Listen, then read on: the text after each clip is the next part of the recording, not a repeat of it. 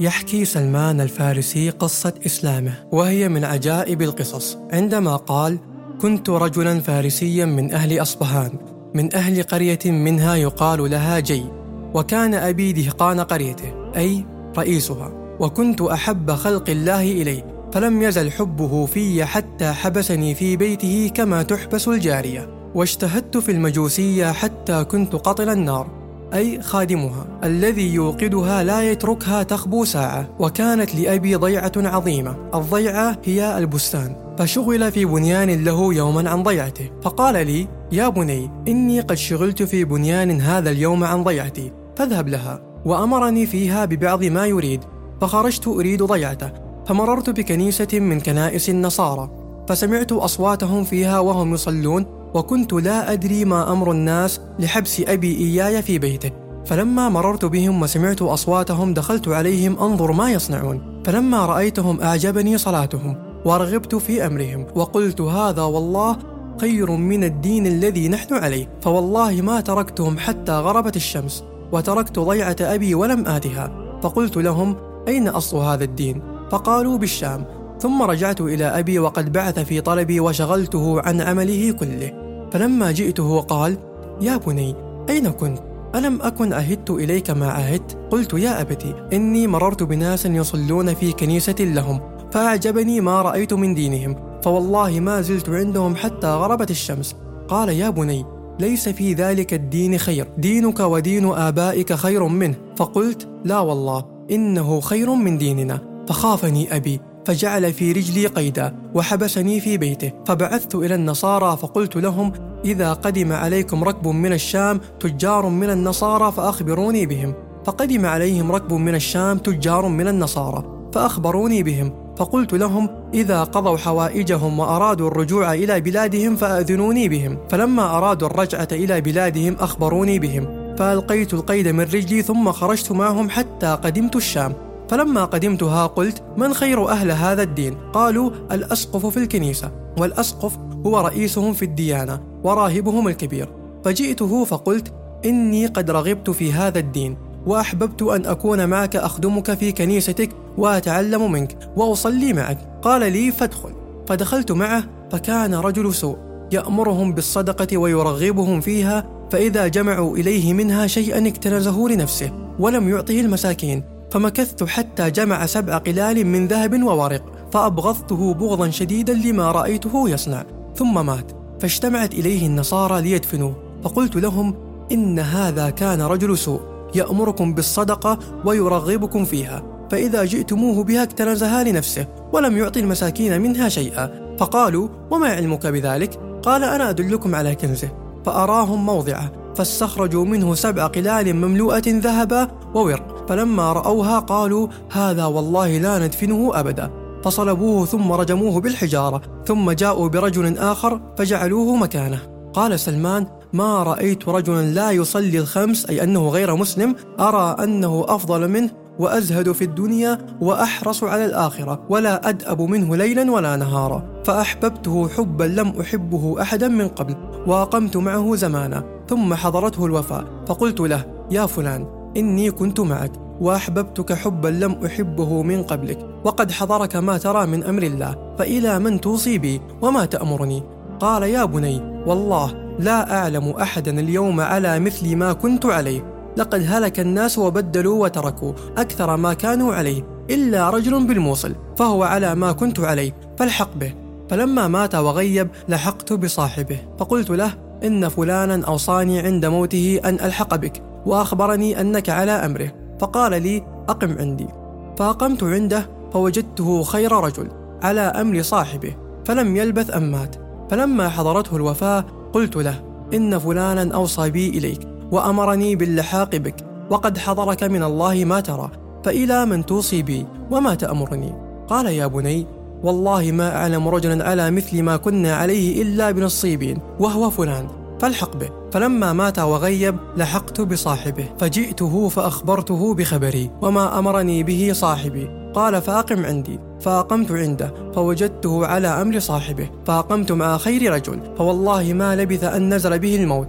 فلما حضر قلت له يا فلان إن فلانا كان أوصى بي إلى فلان ثم أوصى بي فلان إليك. فإلى من توصي بي وما تأمرني. قال يا بني والله ما نعلم أحدا بقي على أمرنا إلا رجلا بعمورية فإنه بمثل ما نحن عليه. فلما مات وغيب لحقت بصاحب عمورية وأخبرته خبري. قال فأقم عندي. فأقمت مع رجل على هدي أصحابه وأمرهم واكتسبت حتى كان لي بقرات وغنيمات. ثم نزل به أمر الله فلما حضر قلت له يا فلان إني كنت مع فلان. فأوصى بي فلان إلى فلان وأوصى بي فلان إلى فلان ثم أوصى بي فلان إليك فإلى من توصي بي وما تأمرني؟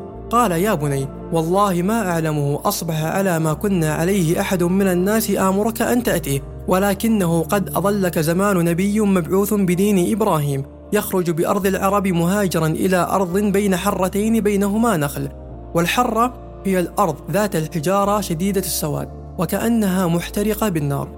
وبه علامات لا تخفى يأكل الهدية ولا يأكل الصدقة. بين كتفيه خاتم النبوة. فإن استطعت أن تلحق به فافعل. قال ثم مات. فمكثت بعمورية ما شاء الله أن أمكث. ثم مر بي نفر تجار. فقلت لهم تحملوني إلى أرض العرب وأعطيكم بقراتي هذه وغنيمتي فقالوا نعم فأعطيتهم وحملوني. حتى إذا قدموا بي وادي القرى فباعوني من رجل من يهود عبدا فكنت عنده ورأيت النخل ورجوت أن تكون البلد الذي وصف لي صاحبي ولم يحق لي في نفسي أي لم أستيقن ذلك.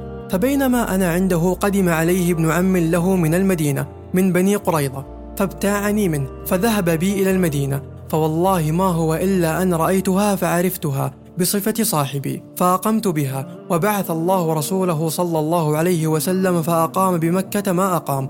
لا أسمع له بذكر مع ما أنا فيه من شغل الرق. ثم هاجر إلى المدينة. فوالله إني لفي رأس عذق لسيدي أعمل فيه بعض العمل وسيدي جالس إذ أقبل ابن عم له حتى وقف عليه. فقال يا فلان قاتل الله بني قيلة وبني قيلة هم الأوس والخزرج. والله إنهم الآن لمجتمعون بقباء على رجل قدم عليهم من مكة يزعمون أنه نبي. فلما سمعتها أخذتني برد الحمى.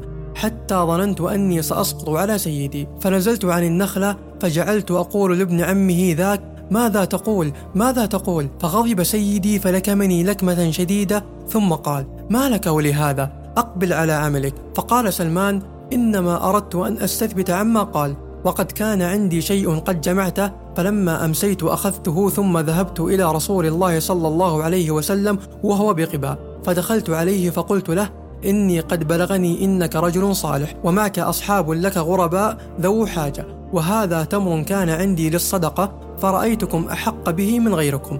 فقربته إليه فقال رسول الله صلى الله عليه وسلم لأصحابه كلوا. وأمسك يده فلم يأكل.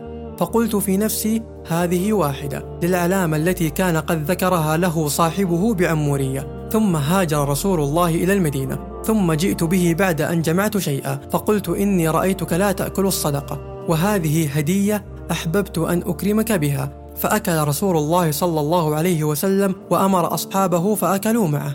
فقلت في نفسي هاتان اثنتان. ثم جئت رسول الله وهو ببقيع الغرقد. وكان رسول الله قد تبع جنازة من أصحابه عليه شملتان. فسلمت عليه ثم استدرت أنظر إلى ظهره لأرى الخاتم الذي وصف لي صاحبي. فلما رآني رسول الله صلى الله عليه وسلم استدبرته علم أني أستثبت في شيء وصف لي. فألقى رداءه عن ظهره.